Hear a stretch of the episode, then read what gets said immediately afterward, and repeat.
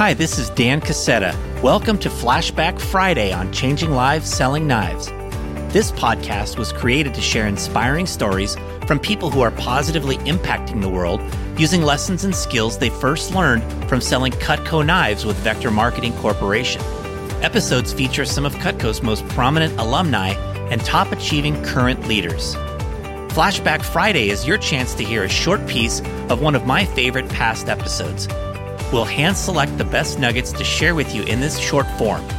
The lessons of the Cutco Vector experience are numerous, are compelling, and are real world concepts for business and life. Thanks for pressing play. Let's get on with today's flashback. Today we are flashing back to episode number 42 with Dr. Jackie Stavros. Jackie is a pioneer in sharing the techniques of appreciative inquiry and the author of a groundbreaking book titled Conversations Worth Having. After completing her undergrad degree and her MBA, Jackie had an opportunity to pursue a doctorate in management at Case Western Reserve University. It was there that her knowledge and passion for appreciative inquiry began. AI has now become one of the most widely used approaches for creating positive change, and Jackie has spoken in over 30 countries to spread these principles and is the author of six books. In this short snippet from our original conversation, Jackie shares the importance of positive questions, the two fundamental practices of appreciative inquiry, and we also discuss different types of questions that generate progress and inspiration. Jackie believes that our conversations create our moments and influence the world we live in. By learning the principles of conversations worth having, we can all learn to lead positive change through our words. If you get value from this flashback episode, please consider supporting one of our sponsors by visiting changinglivespodcast.com slash deals. Brain Fuel was founded by Cutco Vector alum Colton Horn to help high achievers maintain all day focus in their endeavors.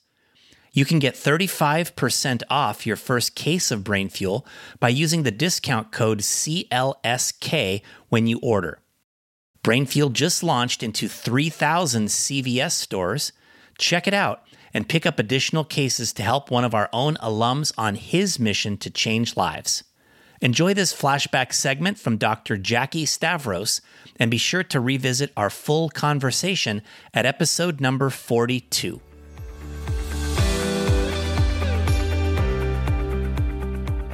when you got to Case, you were influenced very largely by a David Cooperrider. And I would love to hear more about this because, you know, I have met David a few times now and knowing what I know about him, I feel like this is a guy that really is changing the world in so many ways. He's sort of the father of a concept called appreciative inquiry, which is a big part of what you teach and train. Uh, what can you tell us about the influence of David in your life? Well, um, because of David and also his his mentor Ron Fry, I quit my first job in my career, and that was because my CEO gave me a blessing to go back to school in the time, and I was learning about appreciative inquiry, which at the time in 1995 it was a qualitative research technique. And two things were said. David Cooperrider said to me that there is no such thing as a neutral question. And what he meant by that is if I asked you, tell me, Dan, how communication is, I don't know if you're going to go positive.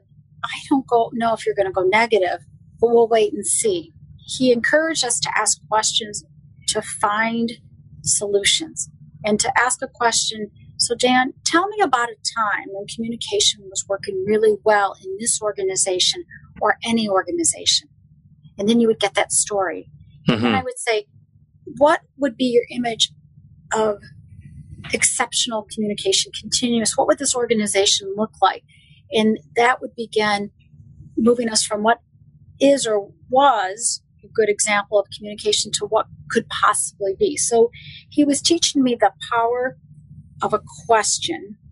And that same semester, I also had Ron Fry who told me leadership is not about control. Leadership in life is about influence. So both of them coming at me with this thing called appreciative inquiry. And I really learned that questions are a source of change, conversations are a source of change, And you have to remember what you think and what you say and what you do influences your well-being and others. And and over the years, that's probably the the gift of appreciative inquiry is that anything you think, say, and do does matter. I'd really like to get into some of the specific practices that people can be implementing. And in particular, I want to talk about your book, Conversations Worth Having. And I really like the book. I liked it so much that I bought a bunch of copies for all my organization and gave it out. And, uh, and I would love to hear just some of your the key elements of conversations worth having. In particular, you talk about the two simple practices that are important in our conversations, and maybe you could start with that, and then we could talk some more about uh, about the book and some of the concepts.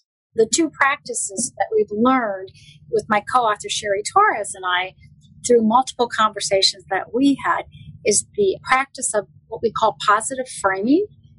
And the second practice is generative questions whether you start with positive framing or generative questions, it doesn't matter, but you have to learn to do both. The, um, the practices kind of cross over each other. So, to give you an example, if you and I can be intentional that um, we're going to have a conversation about a problem. The problem is, and this is, we start with the first story in this book, was um, the ER room had poor performance and, and low stats, bad stats. So when you're trying to frame something, we call this the flip. You, what you would flip, the flip is sometimes obvious. That the obvious thing is we want good performance. We don't want to talk about low performance because if you and I have a conversation of everything that caused the low performance, all we really get good at is understanding all the things that cause low performance. Right. And if we flip the conversation and we have a conversation about what allows for great performance, what you really want to talk about is if we had great performance, what would this place look like? And in the case of the emergency room, it would look like patients going to the right place at the right time, the quality of care. If we have great performance, we have high morale on our team. If we have great performance, we have people showing up and loving working here. So when you inquire into these phenomenons, we call them, then you can build a strategy for great healthcare place. And then your stats are going to go up that you're measuring. So part of knowing the flip is to be able to frame what it is that is the outcome of what you really want to happen. And then the other the second practice is called a generative question. Questions are really key and that goes back to what I said earlier. A positive question you can't always ask someone a positive question because when I've dealt with um, the plant closure, I've worked with some suicide organizations, there's no positive question. Nothing's going on great.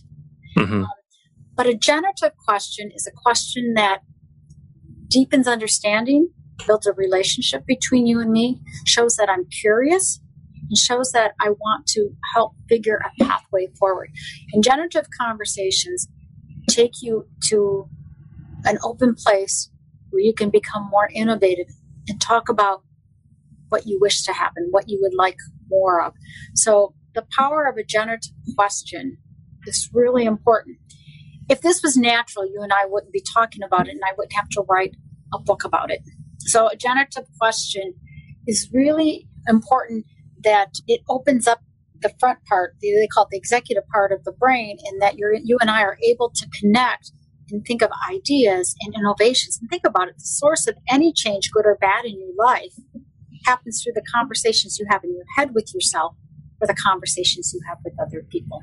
So, learning to focus on what we want to have happen versus what we don't want to have happen, and flipping those conversations, flipping those comments, flipping the teaching that we're providing for people, the way that we're working with our teams and our children and whoever else we're influencing to create that positive imagery that's one of the big keys to conversations worth having, right? Yeah, and there's a lot of science about this in sports and in medicine. Is the positive image, the positive action? Mm-hmm. It's so important, and it's so important for your well-being, which impacts my well-being, which actually impacts the overall health of the organization. Yeah, for sure. And then when you talk about generative questions, I know I wrote down some notes in studying this concept from you. And just stop me if you feel like you want to you want to take off with any of these, but I wrote down that there's sort of six types of generative questions. So there's purpose questions, which center around why is something important to us? Why is something that we're trying to do important to us? Why is it important for us to learn this skill? Why is it important for us to have this event that we're having right now? Why is it important for us to implement this change that we want to implement? And uh, getting to sort of the core purpose is, is the first type of question. And, and then there's high point questions, which are studying past moments of success, right? And anchoring in those stories of past success, which really activates our sort of right brain creativity when we anchor in stories of past success. You also talk about continuity questions, which are uncovering, you know, what people consider to be the best of what already exists uh, in an organization, in a team, right? As we develop these new innovations, as we head in this new direction, what are some of the things we've always been doing that we want to make sure remain constant in this organization or on this team? Uh, there's better image questions, which are things like a year from now, what would it look like if we have this, right? And that, that's getting people to see that future image of what we want to be. How might we questions, mm-hmm. right? Which are, uh, you know, basically exactly what it's described, what, what, what the name is, right? How might we be able to implement, you know, this or that, or how might we be able to help each other accomplish this? And uh, the question, how might we, I think gets people to be really gets people to be really creative about finding answers or solutions because might indicates possibility right? Yeah and then uh, and then the last one is action commitments right? Which is like what are we going to do right? And taking all of this creativity and innovation for ideas and putting it down into what are we actually going to do now? What are the next steps that we're going to take to move in this direction? Does that summarize the forms of generative questions pretty well? Yeah and i'm going to give you my favorite one. And so you you got it. The core you call them like call them the classic AI questions, appreciative inquiry. One of my favorite ones is the wish question. The wish question, and it's kind of magical. But that I might ask you at the end. I'd say, so tell me, Dan, what are your wishes for how we can create this great team and this great organization? So I always think the wish question is a real powerful question to ask at the end. Yeah, that's a great one for sure. I like that. I really think my mission is now to teach people to have conversations worth having.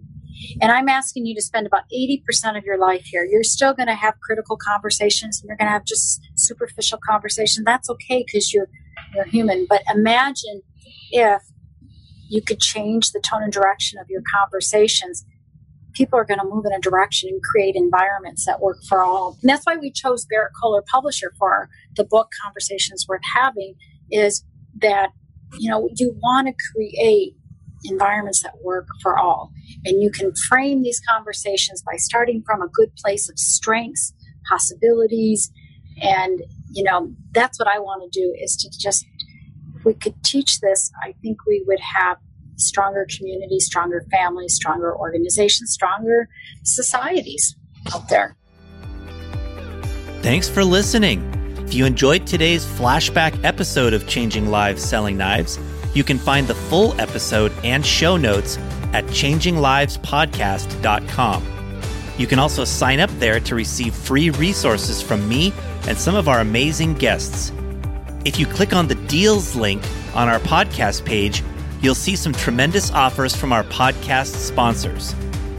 Please consider rating or reviewing us on your podcast player and hit the subscribe button so future episodes are automatically downloaded directly to your device. This is Dan Cassetta signing off. We'll be back in a few days for our next story about changing lives.